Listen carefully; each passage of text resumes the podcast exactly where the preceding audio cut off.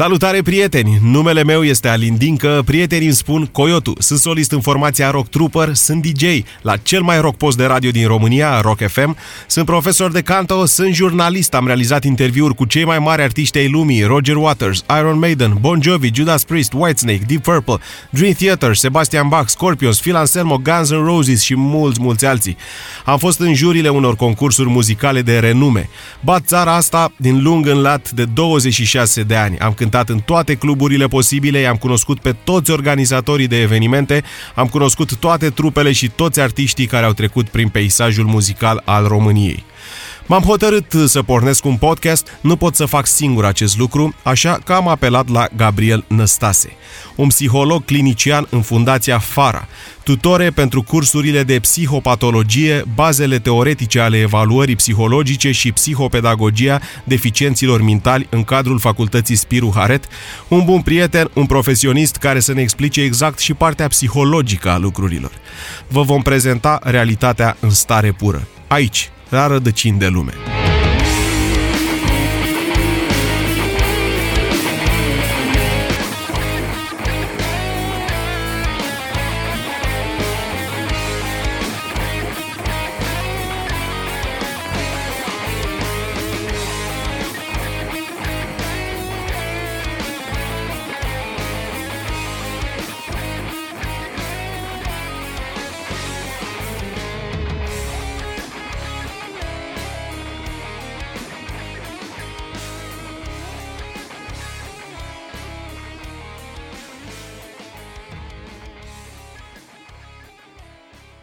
Salutare, Gabriel! Salut! Prieteni, am ales uh, astăzi să discutăm despre un subiect uh, foarte serios și foarte dur, după cum v-am anunțat uh, încă de săptămâna trecută. Aproape în toate temele abordate există și riscul suicidului. Vreau să aflăm astăzi exact de ce se ajunge acolo. În primul rând aș vrea să vedem un pic cum suicidul capătă diferite valențe în funcție de cultură. Pentru anumite popoare, acesta era considerat o onoare, un act de curaj, cum era exemplul japonezilor în războaie. Pentru alte popoare era considerat o lașitate. Încă ne lovim de stereotipul ăsta, că tot am vorbit în episodul anterior de stereotipuri. Lumea a catalogat actul acesta ca pe o lașitate. Suicidul în prezent a căpătat o amploare considerabilă. Datele din 2020 arată că 2% din populația generală moare prin suicid. Este un număr uh, foarte mare, oh, dar uh, statisticile astea sunt destul de subiective. Cred că în realitate cifra asta este mult mai mare. De exemplu, în Statele Unite, unde se fac foarte multe statistici pe suicid, pentru că acolo, în 2019, suicidul era pe locul 10 ca motiv al decesului. Și la noi este considerat o mare rușine. În momentul în care un om se sinucide, familia acestuia nu are voie să bage sicriul în uh, biserică, nu se ține o slujbă trebuie să intervenții, e o întreagă nebunie dacă vrei ca un preot să vină să țină o slujbă pentru un om care s-a sinucis. Da, este un alt stereotip. Exact. Este un alt stereotip uh, înrădăcinat de biserică. Până la urmă, persoana aia care s-a sinucis nu s-a sinucis de bine ce era. Și oamenii nu înțeleg lucrul ăsta, din nefericire. Uh-huh. Trebuie să discutăm și cred cumva că este cel mai important punct al discuției. Poate ar fi trebuit să îl povestim un pic mai târziu, dar uh, simt nevoia să-l, să analizăm acum cât suntem uh, cu mintea limpede. Foarte mulți oameni ajung să se sinucidă din cauza depresiei. Depresie creată de N motive, da? Cum ne dăm seama noi că există o problemă cum, bă, cum putem intui acest lucru, pentru că mă gândesc eu, dacă am reușit să ne dăm seama, poate am salva la propriu niște vieți. Știi persoanele alea care au un norișor negru deasupra capului? Da. E, acolo s-ar putea să fie vorba de depresie. Dar uh, să luăm uh, niște criterii serioase și să ne referim aici la DSM-5, care pentru noi este ca un fel de Biblie, ca să fie pus diagnosticul de depresie, trebuie să fie întrunite 5 sau mai multe din următoarele. persoana trebuie să aibă o dispoziție depresivă în cea mai mare parte a zilei și asta se manifestă prin, prin plâns, irascibilitate, iritabilitate foarte crescută. În al doilea rând poate să apară diminuarea interesului sau plăcerii pentru aproape toate activitățile pe care persoana le întreprindea, fie ele și hobby-uri. Uh-huh. Poate să apară insomnie, sau hipersomnie. Insomnia știm cu toții ce este, iar hipersomnia este somn în exces. Deci uh-huh. persoana respectivă doarme, să zicem, de la 10 până la 2 a doua zi. Uh-huh, uh-huh. Poate să crească sau să scadă apetitul alimentar. Poate apărea de asemenea o lentoare psihomotorie, mișcări îngreunate, parcă ți-e silă uh-huh. și să te dai jos din pat. Uh-huh. Fatigabilitate sau lipsă de energie. La fel, poate să mai fie scăderea capacității de concentrare, poate să mai fie senzație de inadecvare sau vinovăție, o senzație care nu are neapărat uh, o bază logică. Pot să existe gânduri recurente de moarte sau chiar tentative de suicid. Dar înainte să ajungem la tentative, dacă vedem lucrurile astea, cum pot eu să conving un om care are depresie să meargă la un psiholog sau, nu știu, să înceapă să caute o soluție. Cum pot eu, un oarecare, să-l conving să facă acest lucru, pentru că, după cum ai spus și tu, dacă el deja nu vrea să mai facă nici măcar lucrurile care până atunci îi aduceau plăcere și e silă și să se mai dea jos din pat sau să întreprindă orice activitate, cum l-aș putea eu convinge? O să spună, lasă-mă bă în pace. În momentul în care persoana are depresie, în unele cazuri va vrea să primească ajutor pentru că starea în care se află, chiar dacă nu mai are plăcere în absolut nimic, totuși este supărătoare. Nu-i convine. Asta dacă nu și-a pierdut total interesul pentru viață. Uh-huh. Aici e un pic mai complicat, pentru că trebuie să... să fim alături de ei, să-i susținem și în situațiile astea, dacă au apărut cumva și anumite tentative de suicid, suntem îndreptățiți de lege să-i luăm și să-i ducem uh, la secția de psihiatrie. Da, deja... Este considerat o urgență medicală. Deja aici lucrurile se, se complică, dar spune-mi că ai adus deja în discuție de două ori. Ce se întâmplă cu cei care au avut uh, o tentativă de suicid, au fost uh, salvați, să spun, de familie, poate au fost opriți în momentul ăla, dar nu au fost duși la un, la un psiholog? Conștientizează că au făcut uh, pasul ăsta și că au fost uh, la o secundă de moarte și că au fost salvați. Ce se întâmplă în ei în clipa aia? Din nefericire, o mare majoritate a celor care au avut tentative de suicid vor ajunge să comită în final uh, acest act. Deci ei uh, nu consideră că mai au vreo scăpare și nu conștientizează uh-huh. ceea ce au făcut. Ei au vrut să ajungă în punctul ăsta.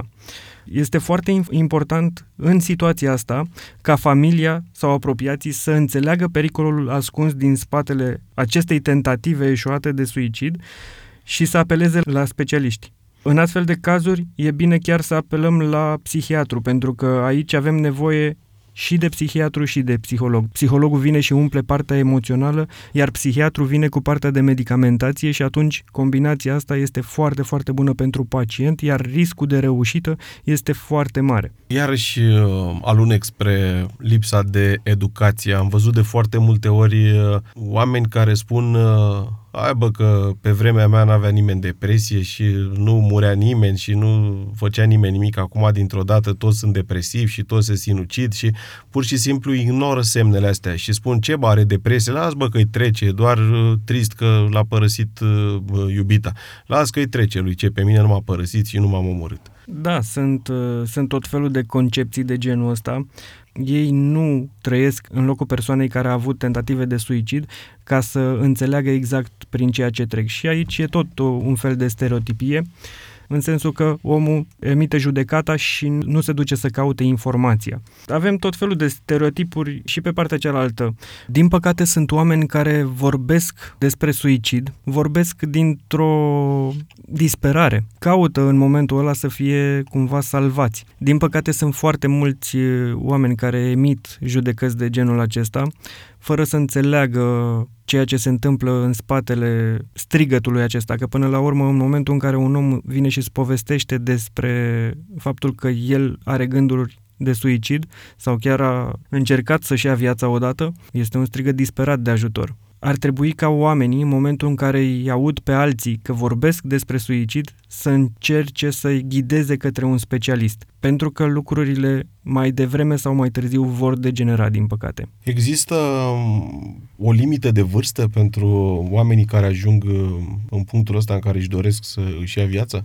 Nu, nu există o limită de vârstă. Bineînțeles, copiii mici uh, sunt scutiți de asta pentru că ei nu au discernământ și dacă ajung să se sinucidă, o fac dintr-un accident, nu e sinucidere. Dar sunt uh, copii de clasa a doua, a treia, a patra care ajung în punctul în care își doresc uh, să-și facă rău dintr-un motiv sau altul. Sunt copii de genul acesta și aici uh, ar fi foarte interesant de văzut dinamica familială, pentru că un copil e greu să gândească așa singur. Este interesant de văzut uh, cu ce probleme uh, se confruntă părinții acasă. Poate unul dintre părinți este depresiv și a avut genul ăsta de ideație. Am urmărit multe emisiuni uh, care aveau ca subiect suicidul, uh, trebuie să recunosc că am ascultat o mulțime de medici discutând despre subiectul ăsta și nu am putut să nu-mi imaginez pașii pe care îi face un om până în clipa în care chiar duce la bun sfârșit acest uh, plan. Cât poate să dureze o tentativă de suicid?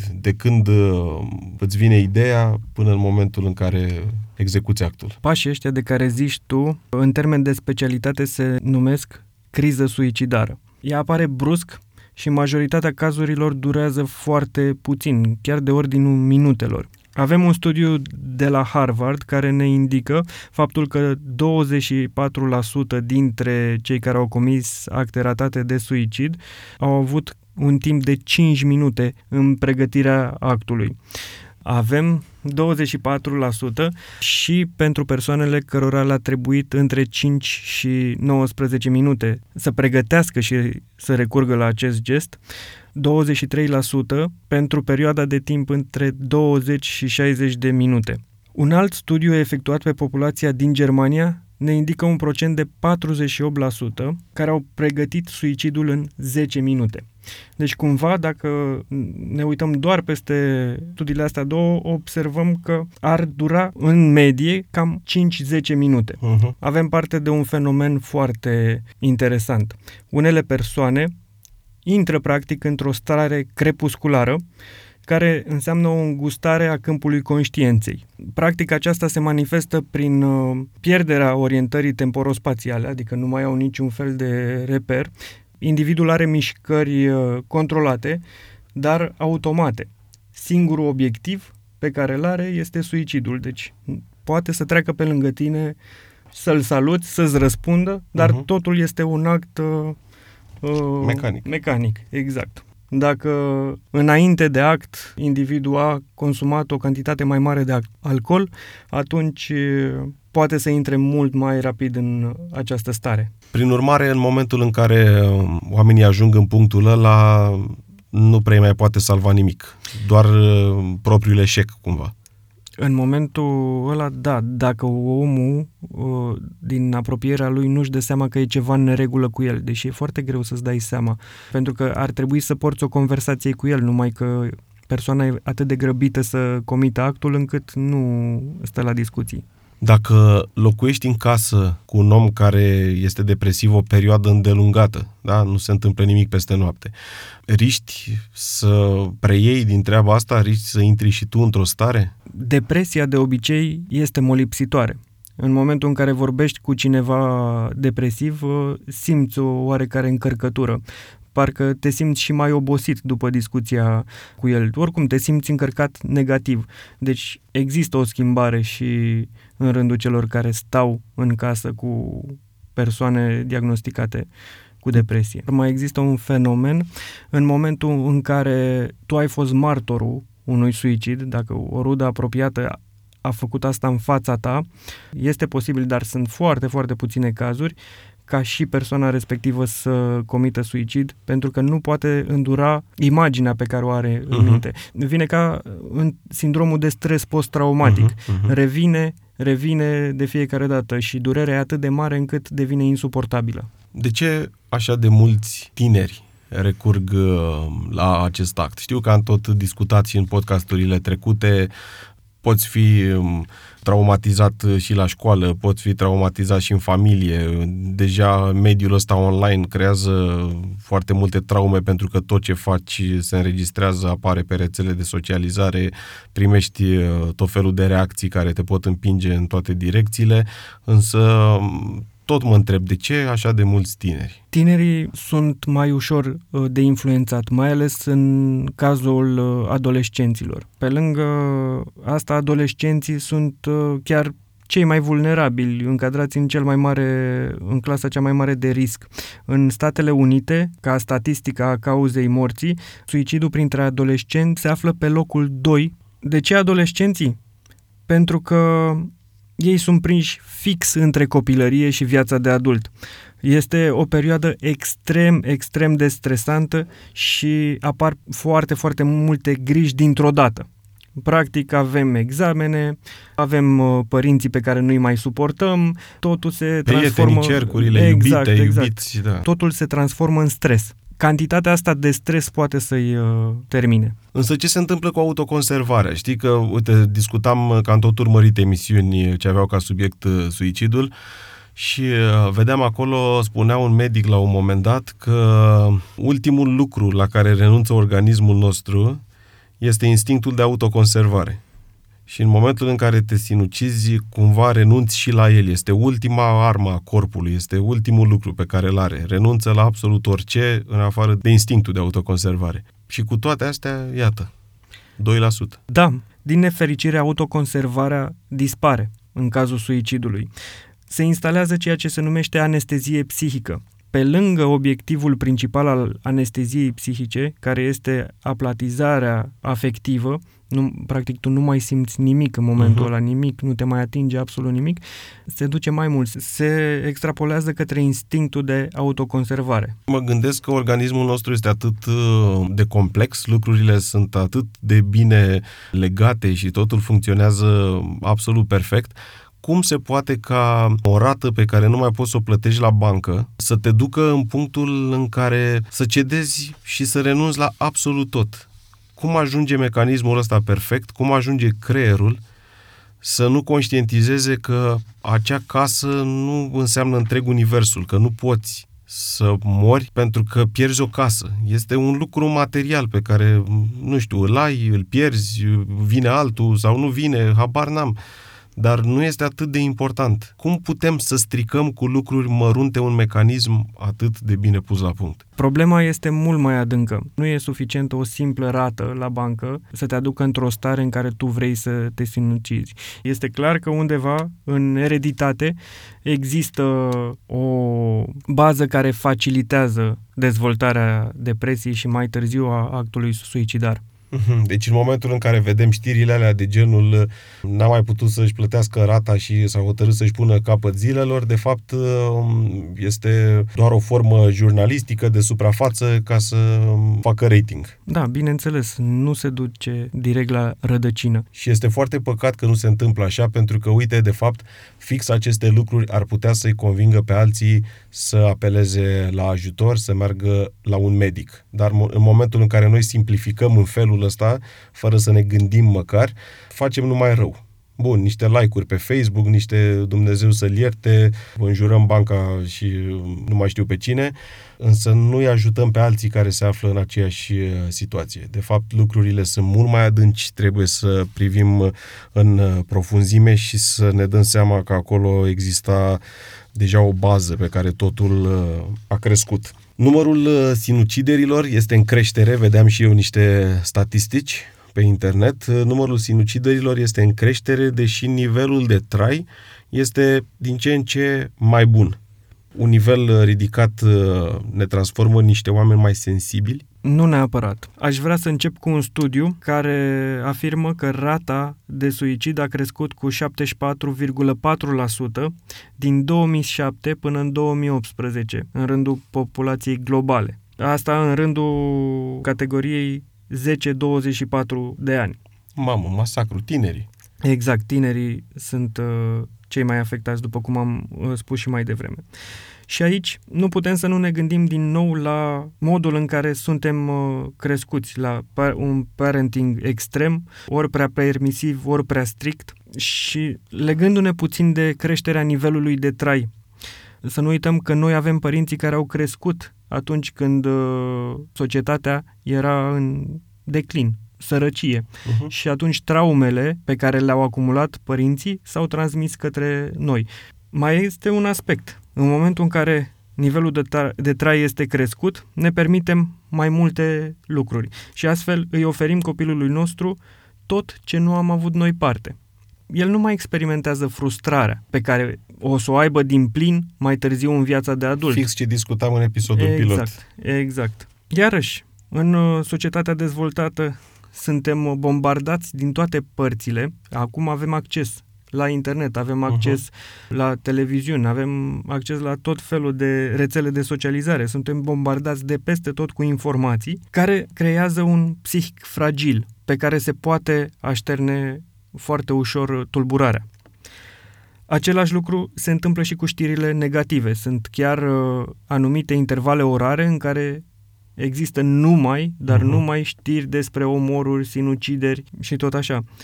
Acum, în pandemie, iarăși am fost bombardați cu astfel de știri și n-am fost bombardați într-un anumit interval orar. Am fost bombardați continuu. continuu.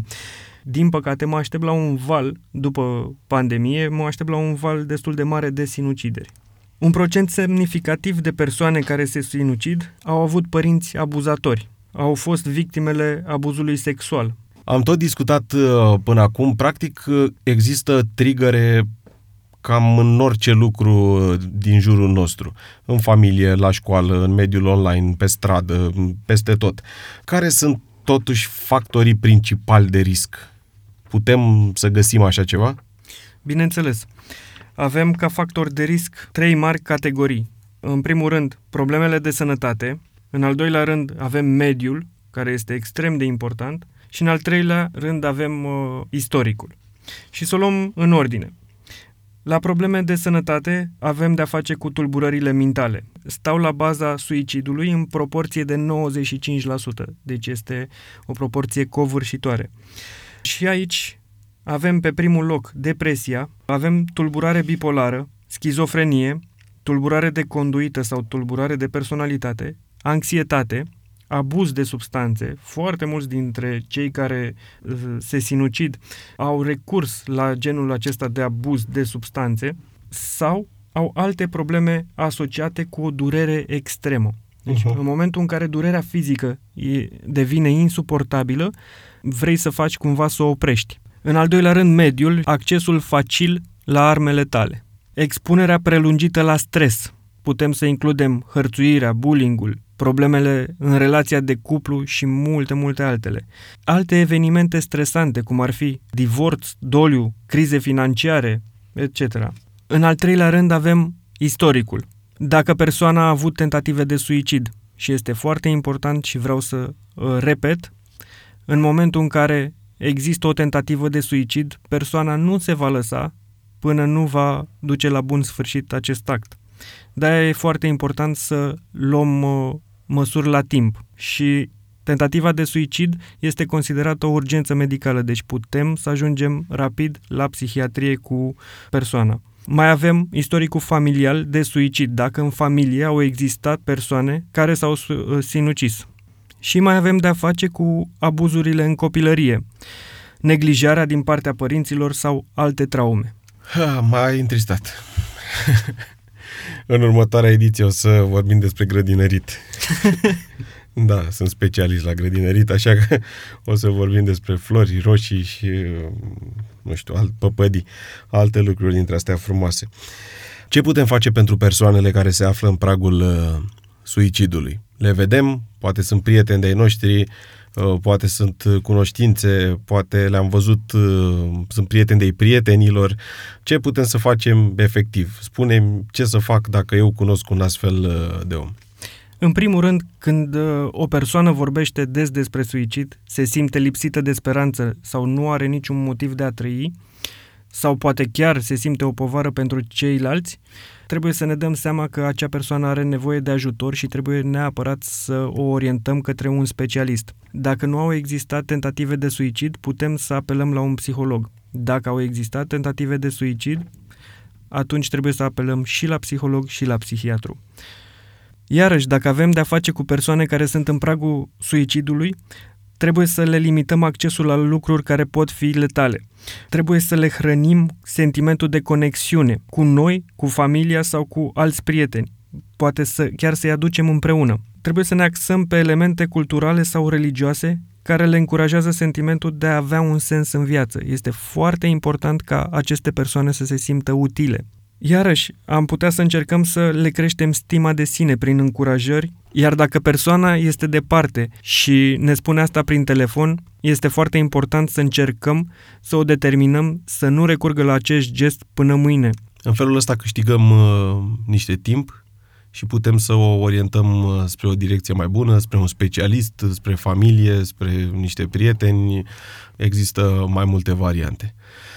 Subiectul de astăzi a fost unul uh, extraordinar uh, de dur, cel puțin uh, pentru mine, așa l-am uh, simțit eu.